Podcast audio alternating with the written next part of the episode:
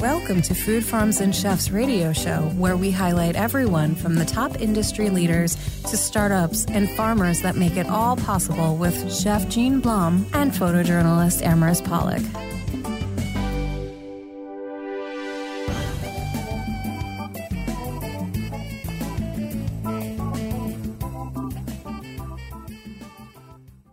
Hi, and welcome back to Food Farms and Chefs. We have the honor of introducing you, Chef Dominic Piperno, who is also the owner of Hearthside.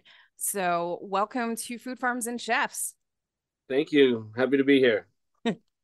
so, I actually did a little bit of research on you because I always try to, but um, you have your your pedigree in the culinary field is kind of up there like you've actually studied not just in the US but you've also studied in um in other countries uh yep. for your culinary career. But tell our listeners like what like what who inspired you like in your life growing up and what led you to owning Hearthside yeah. Um so i was i'm a firstborn uh generation american. Uh, my father's from italy my mom's from germany um, so growing up in a household with, you know, my dad's mom and my mom's mom kind of living with us back and forth, um, I kind of, you know, grew accustomed to home cooked meals and um, using fresh produce and never like stocking our fridge like so full, like more going to the markets all the time. Um, especially my dad's mom, like she kind of would just go get stuff as she needed it. Um, is kind of how we grew up. You know, Sundays were like the big Italian dinner.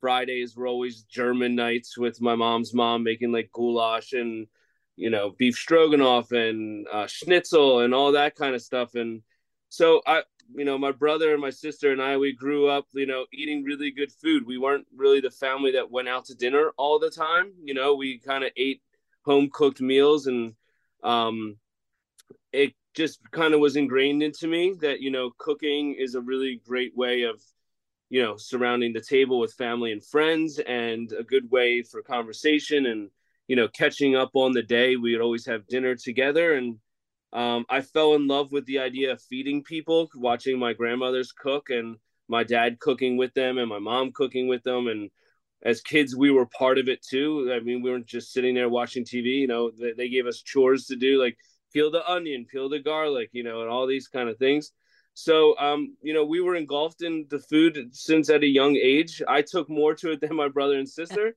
Um, but, you know, I kind of always had this like underlining love for cooking. Um, even though I didn't know till later on in life that's what I wanted to do with my career. Um, but even throughout college and high school, I found myself cooking for friends and, you know, helping my dad in the kitchen all the time. Yeah. And I mean, cooking, just food in general, kind of brings everybody together. It's also yeah. a way to, yeah, in a way to express love. Um, but it's nice that you were brought up in a situation where, you know, it wasn't your typical, atypical American like household where we purchase too much food and then a lot of it goes to waste, which yeah.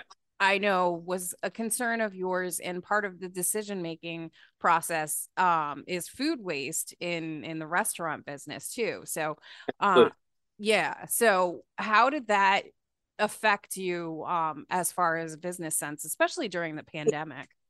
Yeah no um you know it really started you know right after the pandemic and we started reopening and getting back to it you know with the food costs just going up and up and up and up. Um you know as a restaurant you know you're starting to purchase and then you're seeing like you know the end of the week what you're throwing away and what you're trying to save and what you're trying to preserve and you can pickle you can only pickle so many things and you can only preserve so many things. And we try to cross utilize for like staff meals and stuff like that. But at the end of the day we're at the mercy of the guest and what they want to order.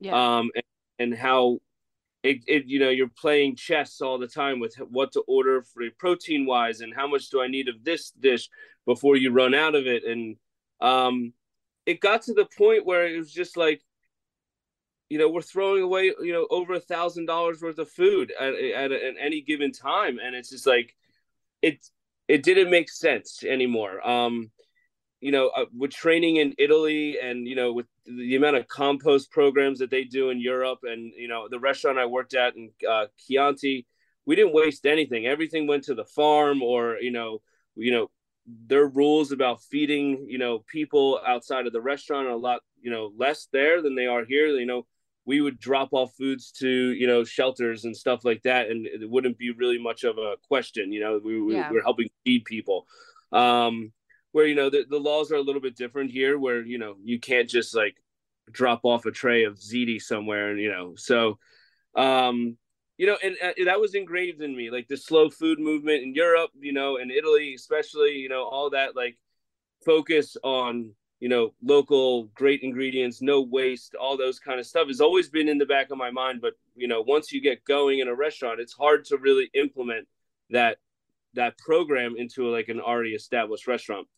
So that being my restaurant after COVID, I kind of started really thinking about it. Like, you know, this the waste is starting to build up. The you know, it's it, it doesn't seem it wasn't sitting right with me with the amount of waste that we were producing. Mm-hmm. So we decided to make a change. Um, you know, the change wasn't based strictly on waste. That had a, that had a, you know a small part of it um, the work life balance for myself, the work life balance for my staff. Um, you know, trying to make a change in an industry that is um, grueling at times, um, where you know we have the luxury of getting paid and doing what we consider a hobby for most of us, something that we absolutely love, which is cooking. Yeah. Um, but sometimes the nature of a restaurant can be frustrating. It can be tiring. Um, and I, I wanted to take a step back as a restaurant and i wanted all of us to find our passion again i wanted us to love cooking again um, i didn't want to be at the mercy of the guest anymore um, for so many years i've only cared about what the guests thought and what the guests felt and what the guests did um, and for the first time i looked in the mirror and i selfishly said i'm not going to do that anymore i'm going to think about my employees first i'm going to think about myself first I'm going to think about my family first. Um, and working 90 to 100 hour work weeks, working on our days off, working from nine o'clock in the morning till one o'clock in the morning, that is not sustainable. Um, and it's not fair to my staff to ask them to do that. You know, m- most times, you know, us restaurant people are supposed to work on holidays. We're supposed to work on our birthdays. We're supposed to work long hours so people can celebrate their birthdays and their holidays. Um, and I just started thinking about us as a staff and as a family here at Hearthside that, mm-hmm. you know, we deserve to be off on Sundays too. We deserve to celebrate holidays with our families. We get, you know, we deserve to, you know, have a better lifestyle where we can work 40 to 50 hours a week. You know, we can get paid well. Um, we can do what we love. And um, that was the, uh, you know, that was the, the the basis of you know switching to the prix fixe. It never uh, we didn't think about financially at all at first you know we had to sit down with the accountant and figure out is this something we could pull off is this something we could do um, but i knew as a leader and as the you know the owner of the business that um, i really really need to start thinking about you know the the work life balance of my staff um, and the mental health of my staff um, because you know working 80 90 hours eventually you're going to say this is not what i want to do anymore. Yeah. And i mean it's it it causes burnout obviously and and that's something that you see across the board in all restaurants. So i think it's appropriate because all of the guests for today you know for this episode have kind of focused on work life balance. So you know it it's more meaningful and i feel like there's a trend you know in the restaurant business of like hey like we need a life too. So i mean it's it's definitely something that needed to be broached and needs to have a light shine shown on it because people who just attend your visitors your guests um to the restaurant don't don't always understand or comprehend the the mountain of work that goes on behind yeah. scenes in order to create that delicious cuisine that you're placing in front of them and not for nothing because it's not that you don't want to think of i don't think that you you know you're eliminating their your visitors or your guests um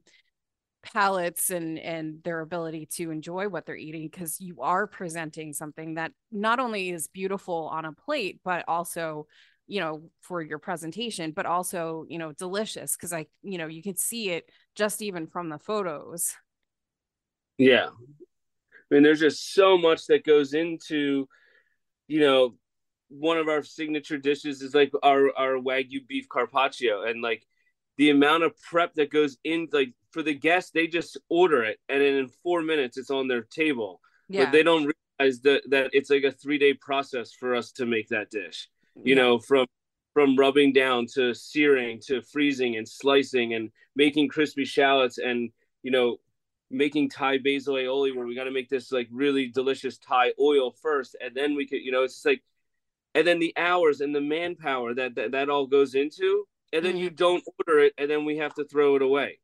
So it was just like, I I remember just like talking to our GM Ashley and my sous chef Tom, and I was just like, guys, like, selfishly, I think it's time for us to make a change. I was just like, Tom, you've been with me since almost day one. We were open September 17th. You started mid October. You've been with me for five years. You rode the COVID, the pandemic wave. You you've been here when we've been fully staffed. You've been here f- when we're short staffed. But I can't ask anything else of you. You're yeah. already working 85 hours a week. We just lost another line cook. Me and you are working on our days off. Now you have to work a station and come in in the morning and prep all day and make breads and then after service, me and you need to do stuff, and we're here till 1.30 in the morning. Yeah. And I was like, I haven't seen my daughter this week. So I was just like, it got to the point where it was just like something that I loved more than outside of my family and my friends. Cooking is like my, my love and my passion. There was weeks where I just I had resentment at my own restaurant. Like I just didn't want to go to work because I was exhausted. I was frustrated. And the minute my hobby became a job, I knew I had to make a change. And I could see it in my line cooks' faces and my chef's faces that they were physically exhausted. Like, sorry, sorry. they were just exhausted. And uh, yeah sorry um, no no it's all right. Um it, it just i wanted to also you know get into a little bit because we only have uh three-ish minutes left. Yeah. Uh, um you know because be- you do have a tasting menu so people yeah. will be able to enjoy like the labor of your love um in, in in that they can you know make a reservation and it's i believe you your reservations are for two people um so yes, maybe the price point might make people shy away, but what you offer, you know, is is delicious. Yeah. So what what is your current menu? Like what's something on yeah. your current menu? So the current menu is actually we're bringing back all of our classics, all the dishes that made us famous. Like so we've been getting emails. When's the ceviche back? When's the carpaccio back? When's the prawns back? Well, it's back this week. So we've decided that every you know every four or five tasting menus which we do in a two week period um, they're always somewhat themed. Um, you know we've done tuscan steakhouse for two weeks. We've done welcome to the jersey shore for two weeks. Um, we did like an ode to costa rica where i lived for a while. Um, and now we're like this is the classics. So um, you can come in and get our signature hamachi ceviche our wagyu beef carpaccio our signature orecchiette pasta. Um, so all of that's on it. And I, I, I've always said I understand that we've now become a um, a restaurant that has a very high price point, and it's not something that I take lightly at all. Um, it's something that I've lost sleep, over. They're just like thinking about like the guests that would love to come in and just get a couple bites and you know and and leave. Um, I I I understand, and it's not something I take lightly at all. It's just that selfishly, and I know I keep saying that word. It's not for you guys. It's for my staff. It's for for myself and my family. Um, for my kitchen help, you know, my kitchen staff, their families, my front of the house, their families that they get to see each other. They get to understand how much money they're now making per week. It's way more organized. Um, we don't have we haven't thrown anything away in over eight weeks everything's been cross utilized, um, whether it's for feeding our staff or feeding the dishwashers' families to take home or um, using it as pickles and using it for upcoming menus. Um, we haven't thrown anything away besides maybe like something like a potato that's kind of rotted out or that we, you know, but nothing, no proteins have been wasted in over two and a half months. Um, which is not only a great teaching point for my staff and for them to you know you know learn how to like utilize proteins and stuff like that, but it's also makes us feel good that we're not throwing anything away, you know. And it's like, I don't know. I, I want the guests to know that when they do see the $125 per person, I don't take that lightly, but we are ordering and get, getting the greatest ingredients that we possibly can. We are sourcing the most beautiful produce for our, our menu. We're we are sourcing the most beautiful proteins, and we're you know we're we're calling all different purveyors to get you know different pricing and um, trying to use stuff that people don't normally get at restaurants and using you know 44 farm steak out of Texas, which is or you know organically grown black Angus and you know having them dry age it for us for 35 days so that we can use it in an upcoming menu like so like, we, we're doing our due diligence when it comes to sourcing our our product um and i promise you that it shows on the plate. Yes. And um that is actually the bigger point is that you're not uh, guests are not losing anything with this shift. They're actually probably gaining because you can put all that much more um, effort and love into creation creating these meals but uh, we are unfortunately out of time so i appreciate time. so let our listeners know how to follow you follow hearthside yeah. and and you know make reservations. Yeah so we're hearthside byob on instagram. Um, i'm chef moose dp on instagram. Um, we're on the Resy app for all reservations. We post our menus two weeks out to the day. Um, we do offer walk-ins outside as well if the reservation is not something you can lock yourself into if you all of a sudden have a free night and you want to come join us um, the outside is tasting menu but also you have the option of ordering a la carte from our tasting menu um, outside only um, inside is for the tasting menus um, but we look forward to having you guys and you know with the summer and jersey produce coming um, we're really looking forward to the menus coming up and we can't wait to feed y'all. All right. Thank you so much chef. Thank you Everest. i appreciate it. Have a wonderful day you too. To become a sponsor of Food Farms and Chefs and have your business or event promoted on two radio stations in Philadelphia that play on Tuesdays during drive time radio and on a station in New York on Fridays at 1 p.m., you can email us at foodfarmsandchefs at yahoo.com ibfoodie2 at yahoo.com or arpolicus at gmail.com. Hi, and welcome to Food Farms and Chefs. I am here with Joey Ward, who is the owner and chef of Southern Belle and Georgia Boy. And I want to welcome you and thank you for joining us on Food Farms and Chefs. Hey, thank you so much for having me. Really excited to be here.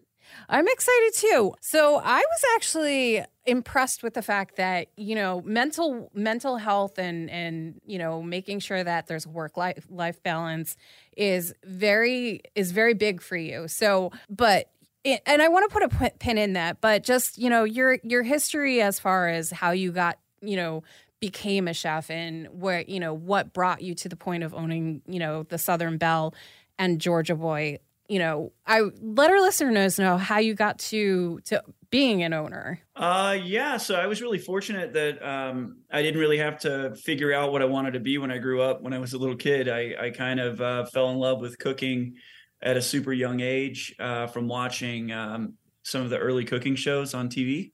And um, then I I don't know if it was maybe I was just lazy and didn't want to try anything else, but I just kind of kind of stuck in uh, stuck with that, and that really became the the the goal. The end goal was to be a chef of some sort.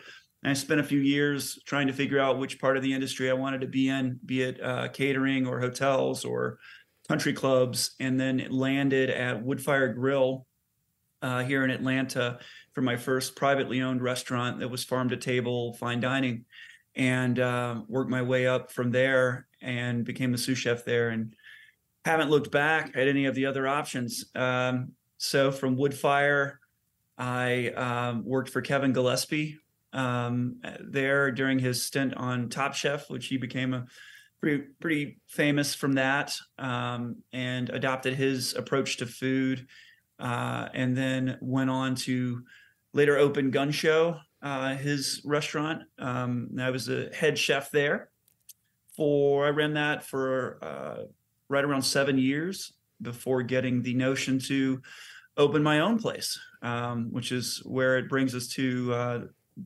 November of 2019 when we decided to open uh, the doors for Southern Belle and Georgia Boy and uh, began this crazy journey that we've been on since. So, I mean, obviously, like you have a long history in in the culinary field because I I did read up on it and see that you did try out working at a country club too. Um, you know, well, I shouldn't say try out. You did work at a country club, um, so you you really have run the whole gamut of various like restaurants and you know and experiences as a chef um, and a line cook and whatnot. But um, how did that affect you as far as decision making? You know, with how you ran your how you're running your own uh, restaurants. Uh, sure. So I think there's a lot to be gained from the various experiences that I've had throughout my career. Um, some things are, you know, processes and procedures that I wanted to um, apply to my own business, and other things, you know, you you work for certain people that you learn what not to do, and and how you, you don't want to run a kitchen. And I've I've worked for both. I've been very fortunate to work for most people that I wanted to um, imitate, uh, which has been good. But I have worked for a couple of folks that you know I learned what not to do, and that I think there's value in that as well. And I apply that to the way I um, manage and operate the employees at my restaurant. Which is nice. Now, um, as far as you know, running your restaurant, like I know you also co-own it with your your wife, if I recall, correct? That's correct, Emily. Yeah she's she's awesome. She's a full time lawyer and part time restaurant uh, restaurateur as well. So. And uh, I've seen some of the the photos that you guys put up of of the foods that you you create, and it looks absolutely delicious. But um, let's just jump into the menu because I know that the two concepts kind of um, they a little bit coincide, but you also re- rotate uh, staff between the two restaurants to like prevent uh, burnout. I read that in one of the articles. So, um, how how are they? How are your staff, and how are you with managing the two different um, venues? Yeah, so Southern Belle is the main footprint of the of the building. It's also like the main entrance that you come through as a guest. Uh, we have 40 seats in there, and um, the whole ethos of both concepts is all farm to table. You know, we're working with local farms and super uh, seasonality, um, and uh, just uh, it's evolved a lot from you know I don't know if anyone caught that timing of opening, but it was uh, just before the pandemic. I think we were active for four solid months, and then you know everything happened uh, globally and that forced a lot of change and we evolved um, and learned honestly some very valuable lessons that later um, you know ha- had us uh, end up where we are now and and we're still growing and changing but the way that the two restaurants inter- interact with each other is um, southern belle is uh, currently a four course tasting menu um, offering you know hyper seasonal cuisine um, and speaking to the local sort of authentic Atlanta voice that we try to to have.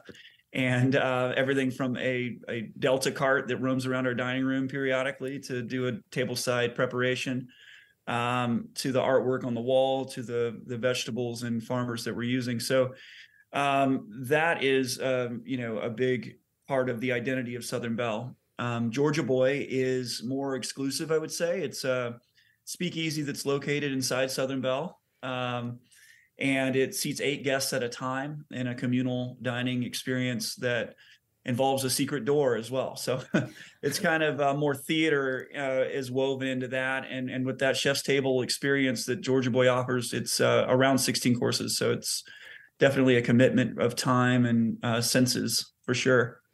I mean, it, I mean, obviously, like I've done chef tasting menus, and it it isn't a, a full on experience.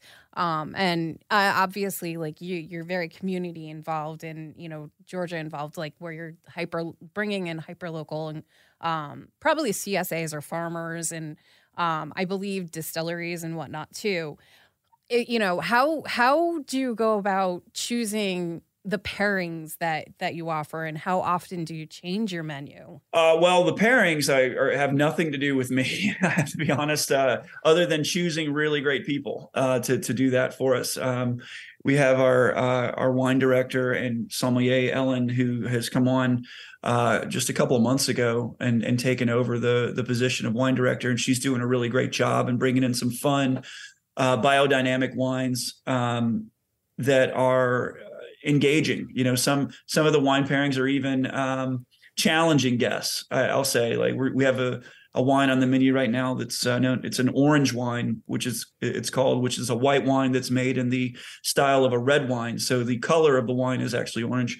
There are no oranges involved as far as citrus, but the color is orange, and it it's um, it can be divisive. But I love that. I love that conversation at the table and the educational uh, value that comes out of that as well for the guest um, to be exposed to something that they haven't seen. And as far as the menu goes and, and the changing of it, it is hyper seasonal. So we really take inspiration from what the local farms are are producing, and that can vary. Um, you know, depending on weather and growing patterns. Um, our our growing season in Georgia is super unpredictable sometimes. Uh, you know, if you get a cold pop, you might not get peaches for another six weeks, or you might have strawberries for a little longer for whatever reason. And um, it's just um, kind of reacting to that and using our creativity um, to uh, adapt and, and evolve the menu hyper seasonally. And I mean that that's also a predominant uh, like it it probably on people's palates like somebody with a distinguished palate or a foodie who has been um, in and around the scene for a while probably can pick up on the nuances and the level of caring consideration that you are bringing and offering by by doing that because it is a particular like palette that can pull pull the different flavors where it's hyper seasonal like where you're getting the freshest ingredients. Like right now ramps is uh you know every everything is ramps up here but you know i i'm like do you do you ever choose a certain ingredient to highlight uh yes that's actually really how um, I create dishes. Um, I, I, start by getting excited about an ingredient, and then oftentimes we'll find ourselves um, looking at how many ways we can feature that ingredient in a specific course.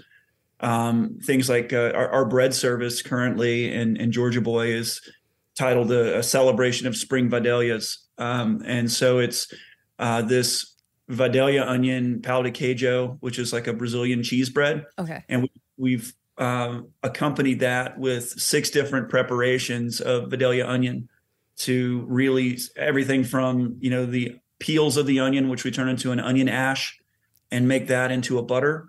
Um, so it's uh, burnt onion butter to a chimichurri uh, accompaniment that's made with the greens of the spring vidalias uh, really kind of using every pro every every part of the product. Which is wonderful. Now i know that there are certain there are certain palettes that love things with a lot of heat.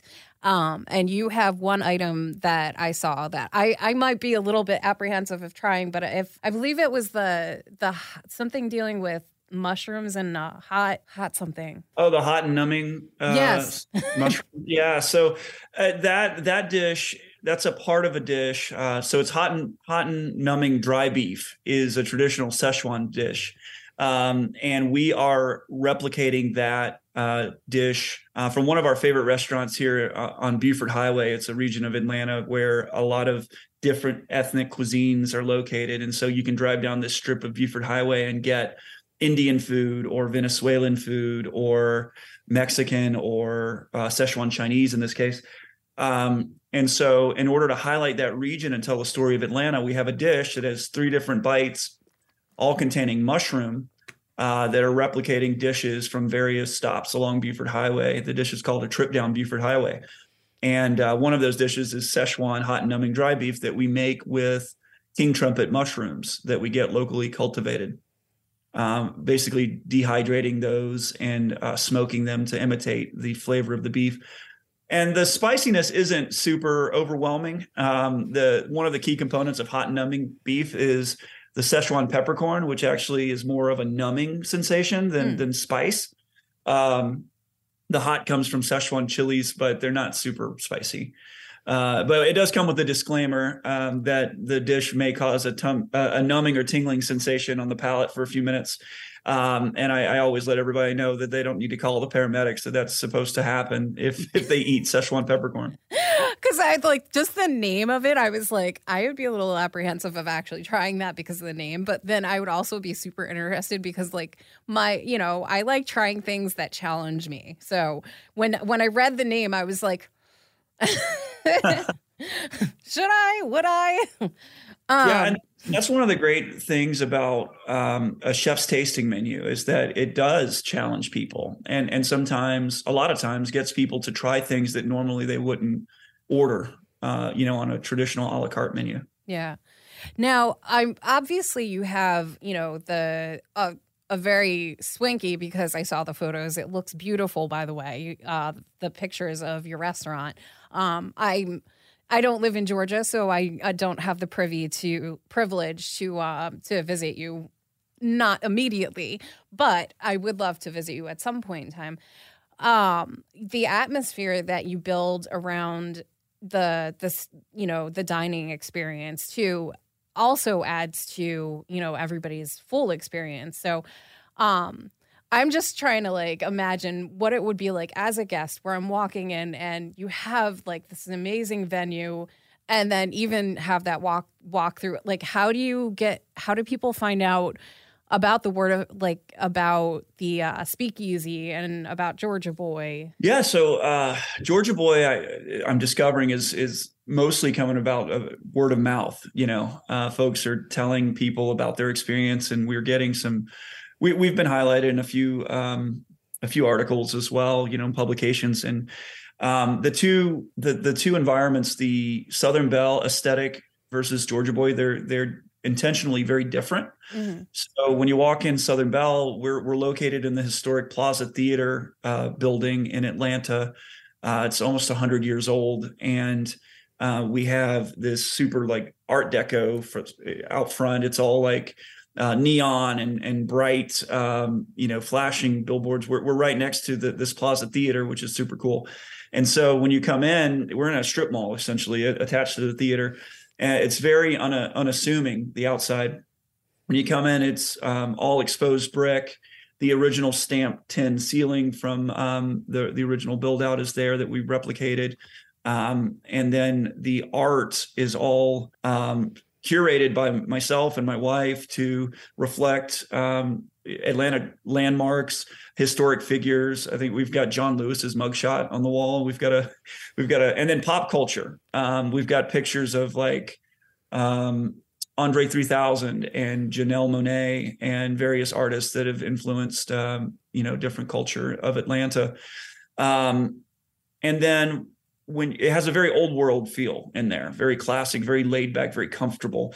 And when you go through the secret door into Georgia Boy, um, it reflects more of a minimalist sort of approach. We have white tile walls, um, black uh, ceilings, um, stone or concrete um, high top tables, uh, where the food is supposed to be the main star of the room. And I mean, if you're a foodie and you're going there to eat, that's an obvious, like a given. Like, but, you know, for me, like you would also be one of the stars because you're you're the one that curated that menu and, you know, came up with all the concepts and and brought the, all the flavors and the ingredients together and are plating it. Um and I I mean, I know that you have staff obviously that's help, helping you line cooks and whatnot, but the beauty behind a pl- like a fully plated dish, especially for tasting menus um and chef's tables like it's it's an experience that if you haven't ever had before it's an experience that you 100% should experience at some point.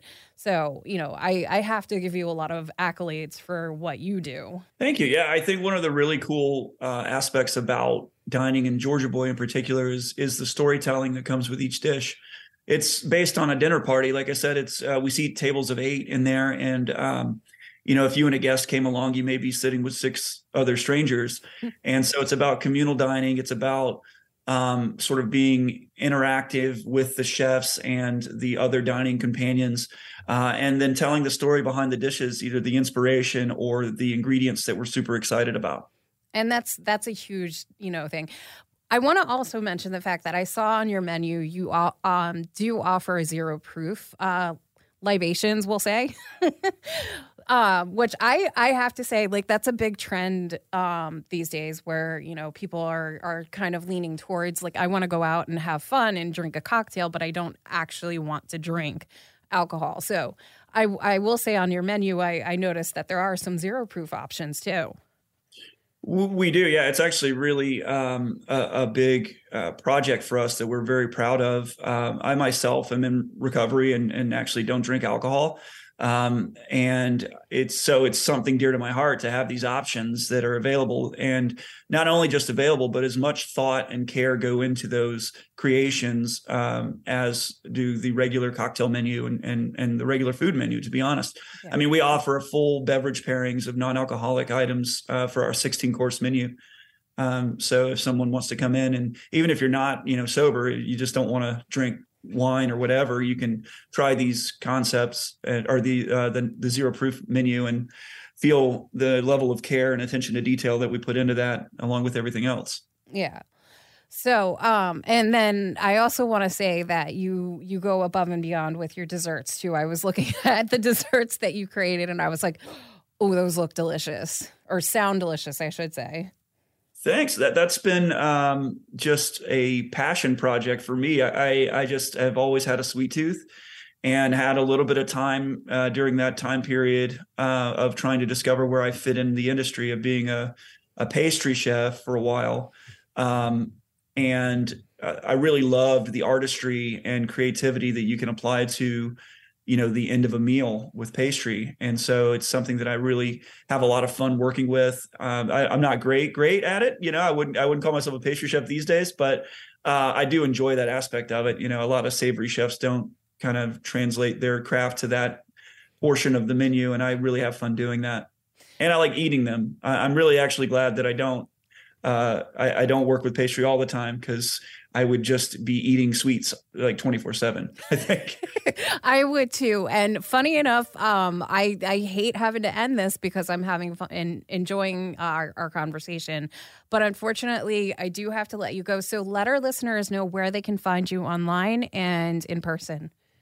Absolutely. So we're at southernbelleatl.com if you want to check us out. Uh, there's a link to Georgia Boy in there too if you're looking to do the more uh, grand tasting menu.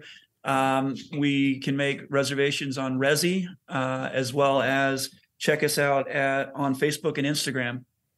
All right. Thank you so much, Joey, for uh, Chef Chef Ward for uh, joining us on Food Farms and Chefs. Thank you. Thank you for having me. And Joey's fine. Thank you.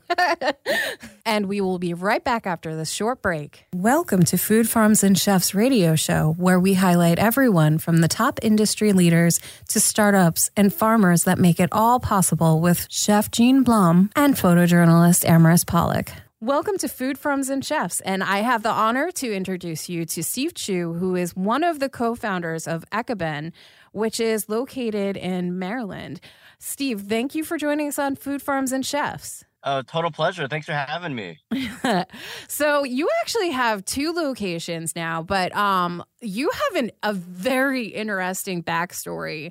When I was researching researching your uh, history, you grew up in the restaurant business, but quite literally grew up in the restaurant business. What was that like growing up in inside, you know, your father's restaurant? Yeah. Um. So we have three restaurants. We have like food truck. We have we do like 280 events a year. So we're we're hustling nonstop.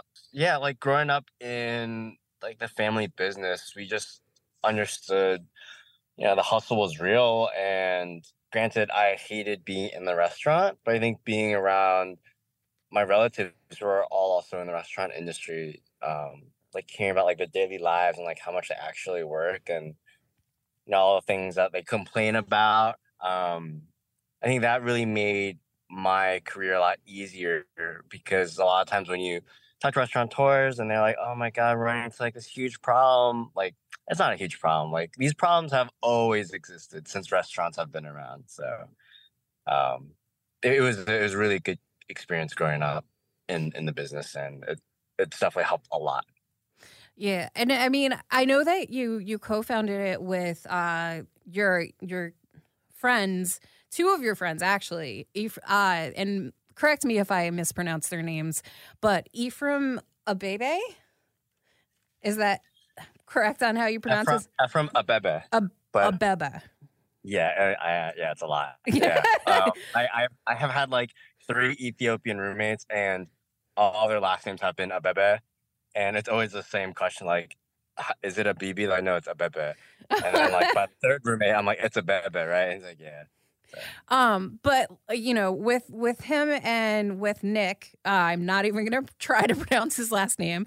Um, you had founded it initially um with an with a food cart. Well, actually, a little food cart, a hot dog cart, correct?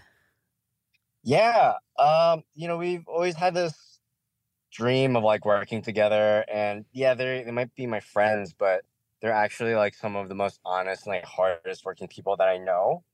Um, so it just turns out that like we we're just really really awesome friends, and um, as you know, like the restaurant industry, all you need is like a little bit of hustle, and you can make it pretty far. I mean, you don't even have to speak any English, so you know, both of all three of us speaking really great English to being college educated.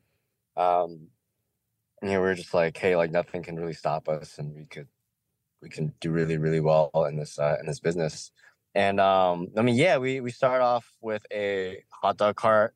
Uh, we had a dream to have a food truck, but you know, right out of college, food truck was like 80k, and none of us had 80k.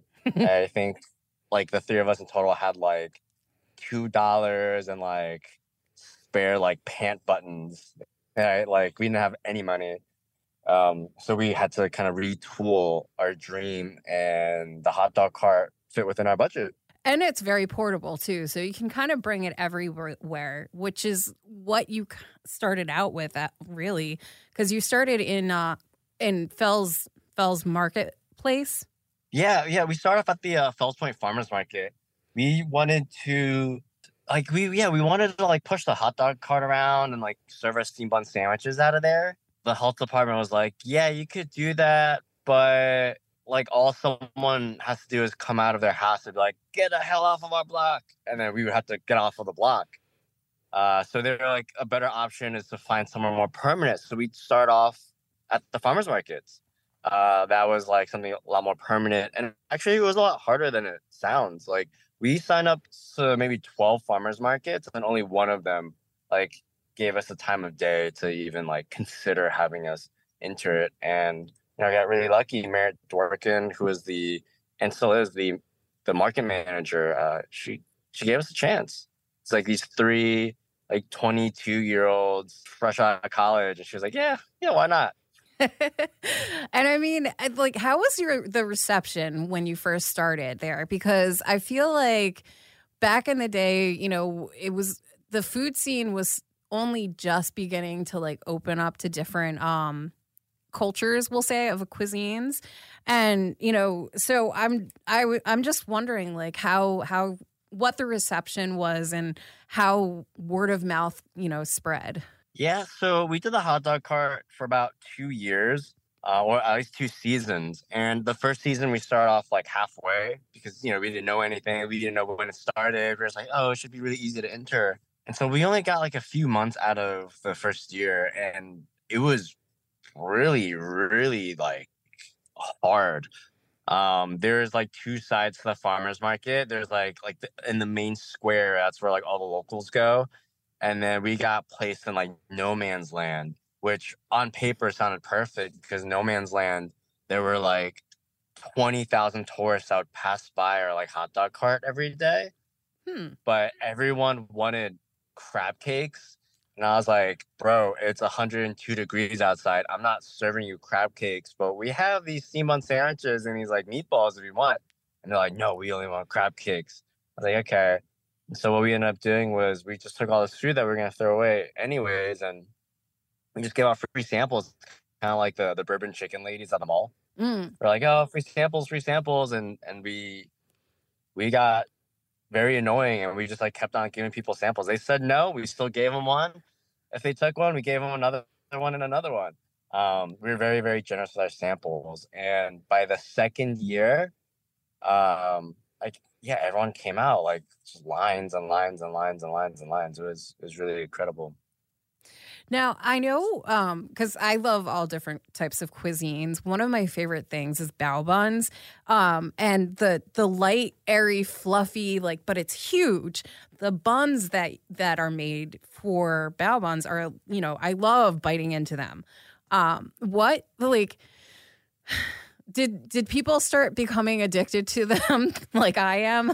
Yeah, yeah, it was it was kind of surprising. I mean, to this day, people still come in and like argue with us like this bread is raw. Why don't you cook the bread? I'm like no like you know you can steam your bread and it'll come out like white. And they're like what are you talking about? You're lying to me. They'll give us a side eye and i'm like dude i just give your money back.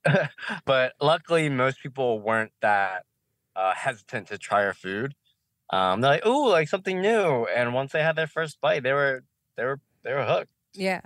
Now years later like you you now have more than one location obviously but you also have a lot of accolades because you have been highlighted in various magazines, periodicals, on TV. Um, some of which is you you gained a little bit of notoriety because you did travel very far distance um, to do an, an amazing thing. Which I feel like people focus a little bit too hard on that and less on like the fact that it was from probably coming from like just the the nearness of you being community centered, but also you know being being supportive in in the situation and the reason that you went all the way to Vermont. But you know that I know you you did gain a lot of uh exposure for that.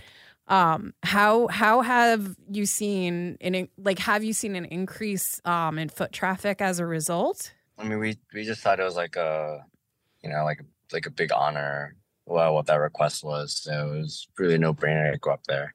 Yeah and and I have to say, like, to be supportive of of somebody who's going through something like that is like a huge deal. And um, the fact that you were able to like bring fresh ingredients, like obviously, you know, giving nutrients and something that you know brought joy to her her life, you know, um, it meant something, I'm sure. But like, how how else do you give back to community to your community? So you know, Baltimore is really helped us achieve like all of our hopes and dreams. I mean, in the beginning, all we wanted was like an award winning restaurant. And now we have like three award winning restaurants and 100 employees.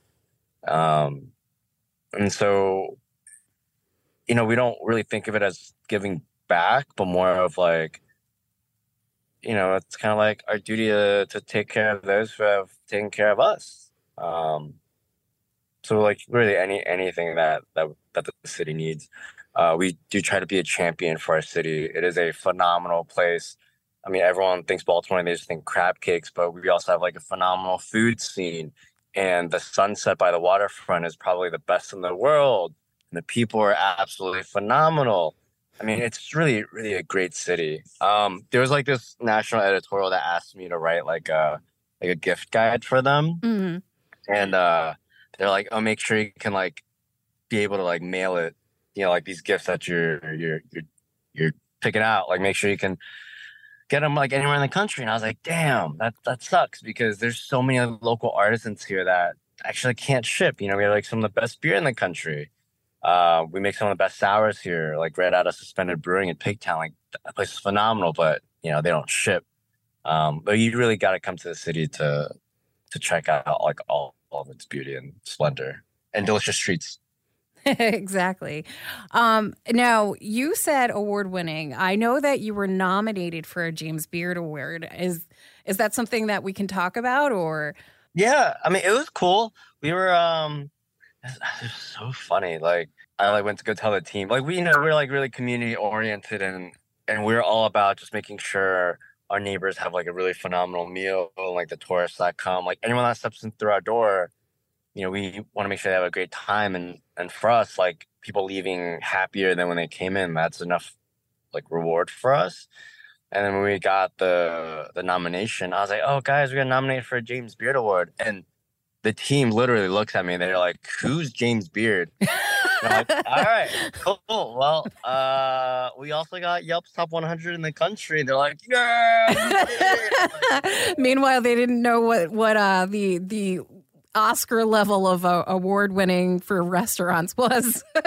yeah, I mean, hey, hats off to the team. You know, it just they love what they do, so it's it's it's cool. You know, we don't we don't do it for the accolades or the rewards. We really do it for our team. But honestly, the accolades are are always really really nice to have. Yes.